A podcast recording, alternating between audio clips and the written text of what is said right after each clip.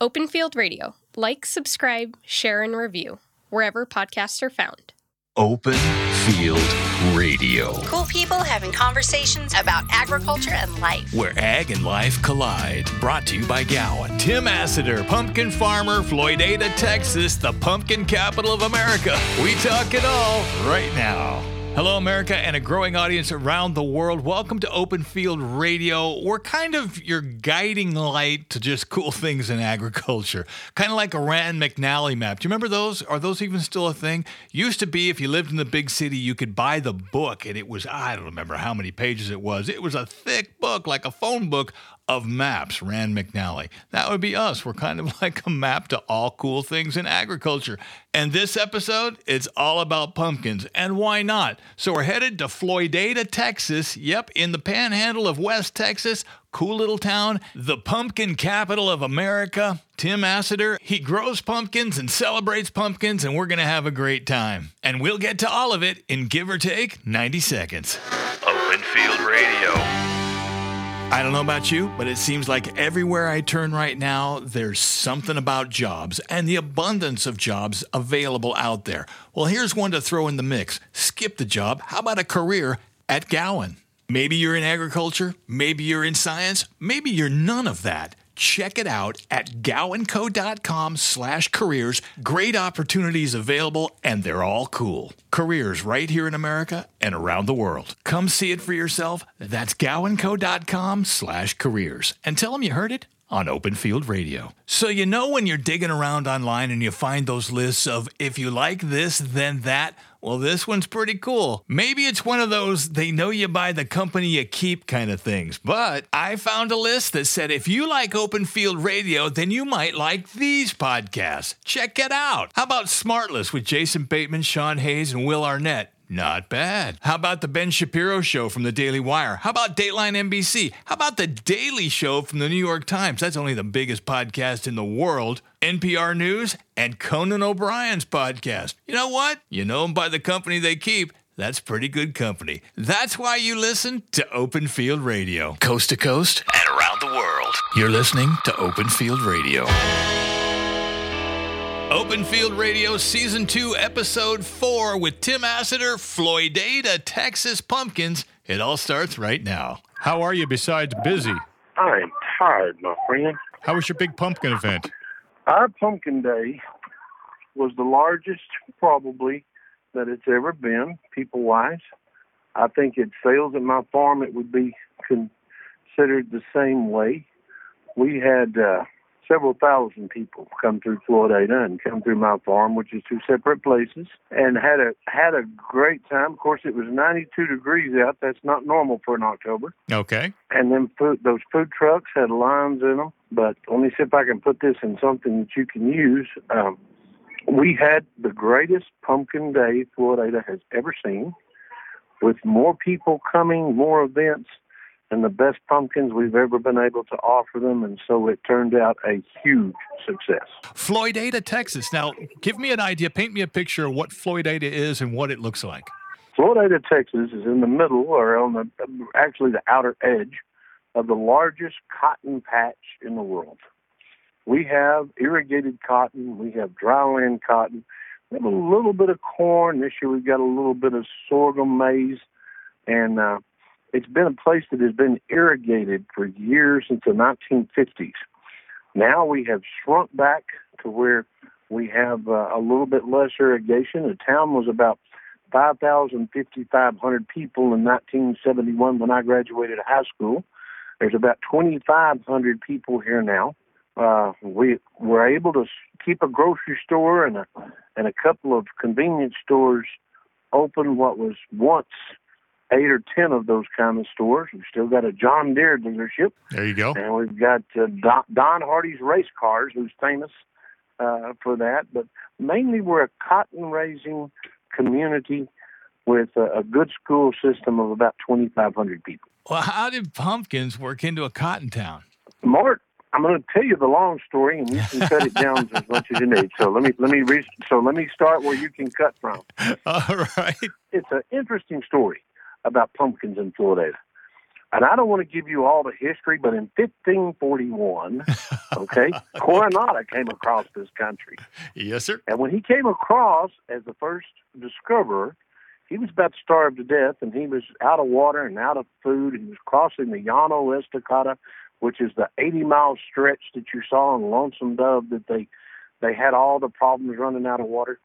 And he ran up on an Indian camp that was roasting pumpkins for that to be the history of this area, and then for Floydada, Texas to become pumpkin capital USA is more than coincidence. Coronado actually has a bunch of relics that he left here that are in the museum in Floydada, Texas. And so I think it's more than coincidence. We have wonderful weather. We have wonderful farmers. Uh, and somewhere in the early, late, uh, early 60s, late 50s, a gentleman named B.A. Slim Ross Robertson list, listened to his uh, little redheaded wife that had him growing grapes and a bunch of other products. He put in five acres of pumpkins and a little stand on the side of the road. A couple of years later, he received a letter that said "The Pumpkin Man, Floydada, Texas," and he received that letter, which is very, very unusual. After that, the fruit brokers started coming out of Dallas and shipping those pumpkins there. It peaked with about 35 growers with about 3,000 acres in Floydada. And in 1987, we dubbed ourselves Pumpkin Capital USA. We started Pumpkin Days. Since then, the trend has been really, really different. And in that, it is we only have three growers now, from 35 to three, and from 3,000 acres to about 1,000 or 1,200 acres.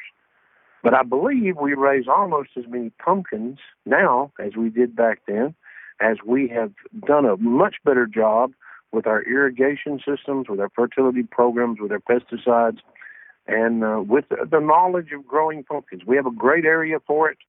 And I think that's one of the reasons we have a success, but we also have some very diligent people. Just for fun, a quick little history on pumpkins. You know what? Pumpkins are believed to have originated in Central America 7,500 years ago. This information comes from PBS.org. First pumpkins held very little resemblance to the sweet, bright orange varieties we know and love. Mm-hmm. Original pumpkins were smaller, much harder, and probably bitter flavored. Though the seeds are popular today, of course, the pumpkin was originally grown. That's right right, for the meaty flesh. And pumpkins were among the first crop grown for human consumption in North America. Pretty cool. One of America's first pumpkin recipes was included in John Josselyn's New England's Rarities Discovered, published in early 1670. And if you're keeping score at home, pumpkin pie didn't show up till the 1800s. See, I told you it was fun. I love on the website it says we produce the world's finest pumpkins and lots of them. How many is that? Every year we try to count how many pumpkins that go out, and this year I've come up with a different calculus. Okay, Uh-oh. and I'm going to use this calculus. We our biggest grower will ship. I'm going to say an average of 12 semi loads of pumpkins per day. 20 in his peak time, but you've got a little bit that you've got to taper down. The first load was shipped at the end of August and I'm going to say his last load will be shipped toward the end of this week. Okay. So let's take there's 48 bin boxes like you buy watermelons over the grocery store Mm-hmm. in in a semi trailer, and if you there's about 40 count of a regular basketball sized jack o' lantern pumpkin. Okay, All right. so that makes it at 1,920 2,000 pumpkins per truckload. And I'll let you do the calculation there. the we ship a lot, a lot, a lot of pumpkins. And when you think about that, you think about that little mini pumpkin. A lot of people take that, so it, they're not all basketball size. So I'm not sure that we couldn't move that average from 2,000 pumpkins per trailer load up to 3,000, 3,500 pumpkins per trailer load. But it's a lot of pounds of pumpkins. and those little ones are really popular now, aren't they? I just had a gentleman call me. He wanted 10 more bins for the end of the year and was thinking of trying to order 60 boxes of them, which is about, which uh, there's about a thousand per box. I mean, they're doing a lot of things with those, and the, the schools and the churches. Uh, churches are huge at bringing out kids, uh, corn mazes, and what they do is they charge an admission and give those kids that little miniature pumpkin, and so it has become a huge product for us. That's amazing. What's the challenge to raising pumpkins in Texas, or is there? It sounds like you guys grow them like crazy. Mark, how long is your podcast? as long as it needs to be, my friend.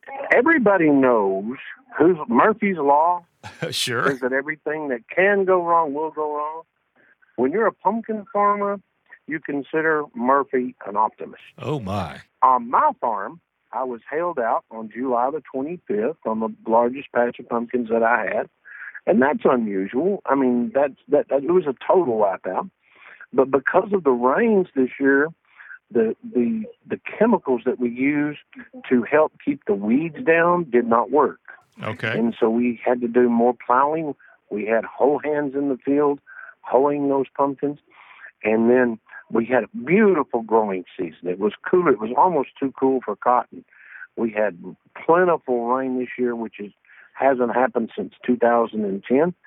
And so we had the beautiful, most beautiful crop growing that there was. And then this little guy, he's called a rindworm. He gets on watermelons. He came in and he started eating some of the different kinds of pumpkin, and he just eat the skin off of it. He didn't hurt the pumpkin; he just made it ugly. and mo- nobody wants an ugly pumpkin. Sure, sure. So, uh, bin boxes went up about 40% this year. Pallets doubled in price. Everybody's heard on the news about how the trucking is tough. Trucking was up 30, 40%, and you can't even get a truck to go to certain areas. And so there are many challenges, and I just like to say Murphy was an optimist. now, you, you mentioned the weeds. What weeds and what do you use to control them? in farming cotton now, we we used Roundup for years, and everybody's seen the commercial on television about Roundup. Uh, our aerial applicator says he'll drink it. He's not afraid of it at all. But those weeds have become resistant to Roundup, and and in cotton, when we we, we will plant cotton in a field for three years and use Roundup and kill all the weeds in it all year. Wonderfully with the with the with the spray, but and then on the fourth year it's pretty clean. You can plant pumpkins there and, and go forward. Those weeds have become resistant to Roundup. And there are new technologies and new chemistries that we're, that we're using. But most pumpkins, the things that control the weeds, control the pumpkins too. And so we have to be very, very, very careful. There is one product called Sandia that's developed for watermelons and, and pumpkins. Everybody has the has a can of Lysol in their bathroom for their shower because Mhm. you get mildew in there. When you get when it's humid, you get mildew, right? Right. Well, in a pumpkin field, those leaves are about the size of an elephant's ear, and I'm exaggerating a little bit, but they're huge and they overlap and they create a little uh, very humid uh, atmosphere underneath down in the bottom of those plants. And uh, it gives us two issues. One of them is is uh, mildew, and what we do is we spray some very very safe chemicals for us. It's much like Lysol that that you that that that prevents that becoming on those. And if you've grown squash in your garden, you've seen that white chalky stuff on there. Sure. That's what that is. Yep. And everybody everybody's probably seen that. And uh, but we've got some great chemistries now that we take care of that. The other problem those leaves give us, while I'm on that subject, is everybody wants to make their order about September 15th, right after Labor Day. Well, you can walk out there and those pumpkins are green, those leaves are green, those leaves are up about your thighs, and the pumpkins are down around your ankles. I like to tell people we're not Amazon. We don't have an inventory. You can be walking through that field and find plenty of pumpkins, then you won't see any for the rest of the way down the field, and it either has to do with the way the water got to them or or the way the the bees fertilize those those flowers. It takes bees to to fertilize our our flowers. We all put those out, and so there's just a, a menagerie of things that can be correct or incorrect, and different parts of the field's different. So even though we think we have something out there, sometimes it's very difficult to figure out how to take those orders early. And what kind of weeds are you fighting? Well, there's a there's many kinds of weeds. The the the old careless pigweed that everybody's seen. It's Mhm. the little seeds form at the top.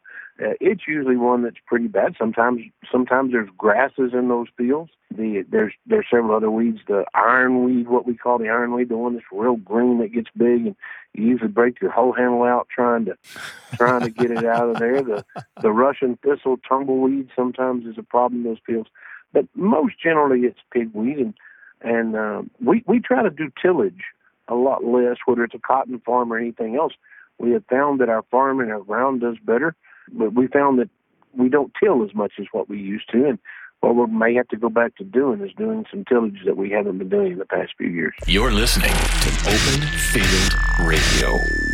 You looking for outstanding nutsedge and broadleaf weed control? Sandia herbicide. Unsurpassed control of both yellow and purple nutsedge as well as many broadleaf weeds. Susceptible weeds stop growing within 24 hours. It's easy to use, no mechanical incorporation required, and rain fast after 4 hours. Boom. Sandia is readily taken up by both roots and foliage and translocated throughout the weed. First visual effects appear 7 to 10 days after application. So, looking for outstanding nutsedge and broadleaf weed control? Sandia herbicide. For more information on Sandia herbicide, visit gowanco.com. Always read and follow label directions from Gowan Company. I feel like the more shows we do, the more we get to know each other. You know what I mean? I know you, you know me. Oh, look, we're just regular people, right? I mow my yard, you mow your yard. Regular stuff. And when it comes to promoting open field radio, I need regular people to tell other regular people this show is happening. So tell somebody, knock on somebody's door, call them up, send them a text, whatever,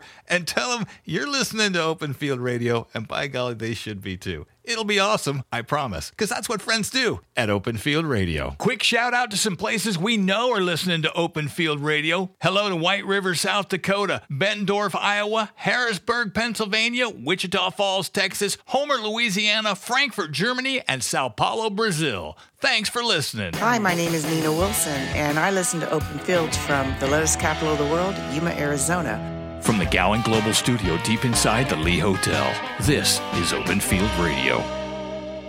How did you said uh, was it 1987? You said that Floydada became the pumpkin capital of America. Well, we had some growers then, and I I give Ann Carthel, the Carthel brothers, who who grew pumpkins here, a lot of credit. They got with the Chamber of Commerce, and they said, you know, this pumpkin we've been raising them for so long, it's it's gotten famous, and we should uh, promote that. And so what they did is they got with the chamber, decided to have our Pumpkin Day celebration, which we had October 9th, last Saturday. And uh, Ann promoted that and, and put out some flyers. And they had little kids' games where they could put up some bowling pins and roll the pumpkin at them or threw a mini in a coffee can, a costume contest, Mhm. a seed spitting contest, a pumpkin pie eating contest is always fun and they did that and they but they really were successful with it and what we found is that you can register the name everybody's got a registered name look on any can of food it's got a little r out there beside it Sure. and so we are registered as pumpkin capital usa we have some friends in uh, in iowa that disagree with us because they raise the canning pumpkin Okay. and they do raise more acres. And if you go to a Del Monte or a Libby can, you will find their pumpkins in there. And if you go to somebody's beautiful front porch with all 250 different varieties available, you'll see the Floydada pumpkin there. All of those different colors, different shapes. And that's what we try to do. And Floydada's proud of it, right? We are very proud of it. We have a lot of people that are not involved in the pumpkin business that, that love it. The Dallas Arboretum is a beautiful place. Go to their website and look how beautiful their pumpkins are. And they do. We had a lady from here this, this weekend that told us they did a pumpkin roll every morning to go out there and make sure all of their pumpkins were still good.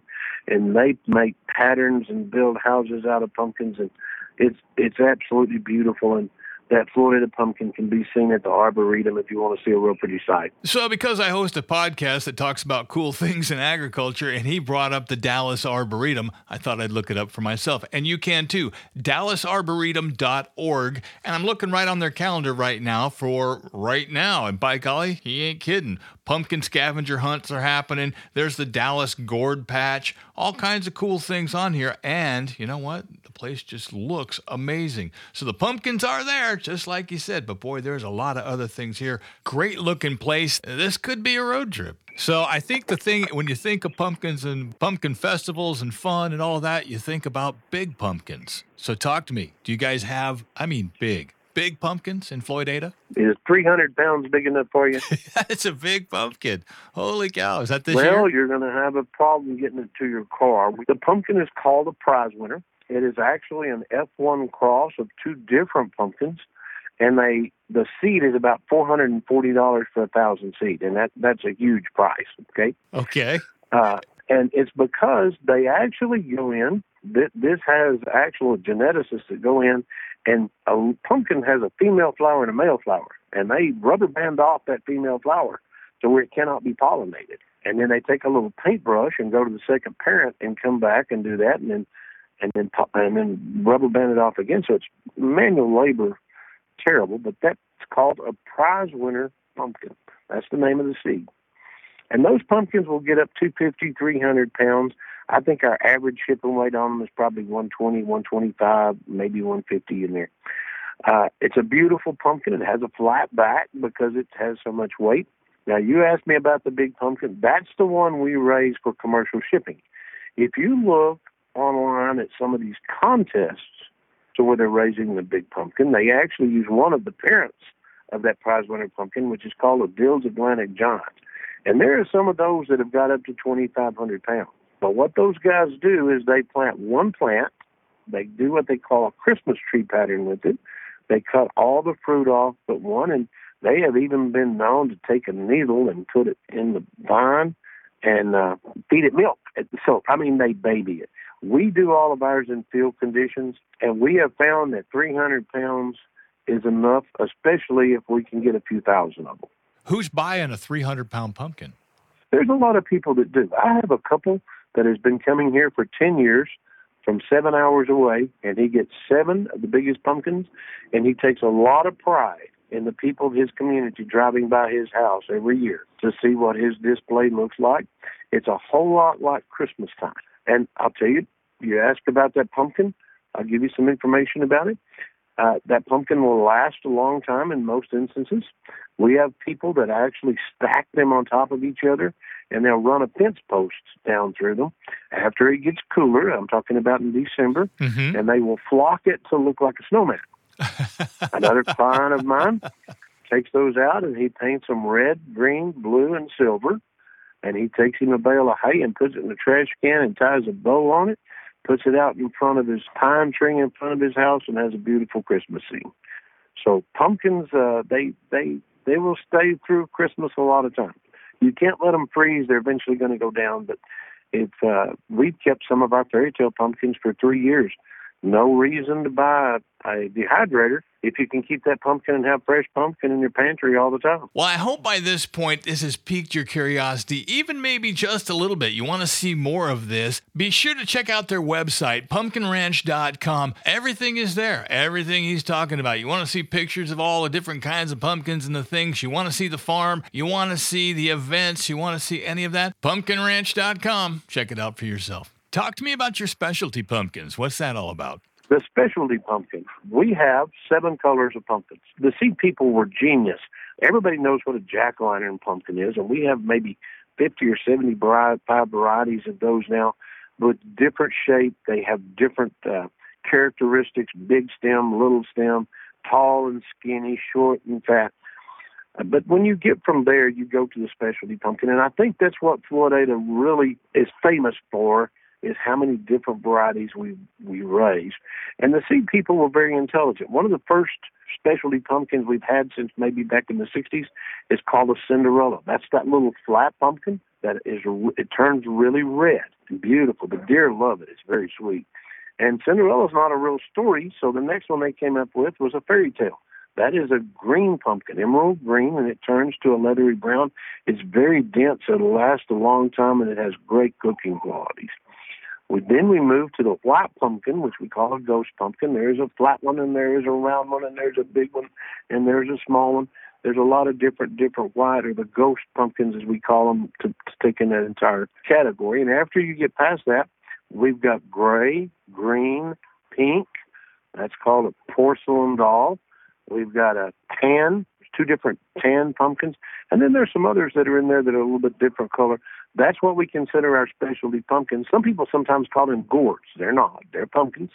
And usually they have good eating quality, and usually they're referred to as specialty or heirloom pumpkins. This is Marshall Trimble, Scottsdale, Arizona. You must be the Marshall. Arizona's official state historian. Season 1, Episode 5, and you're listening to Open Field Radio. you mentioned that you had more growers in the past than you have now.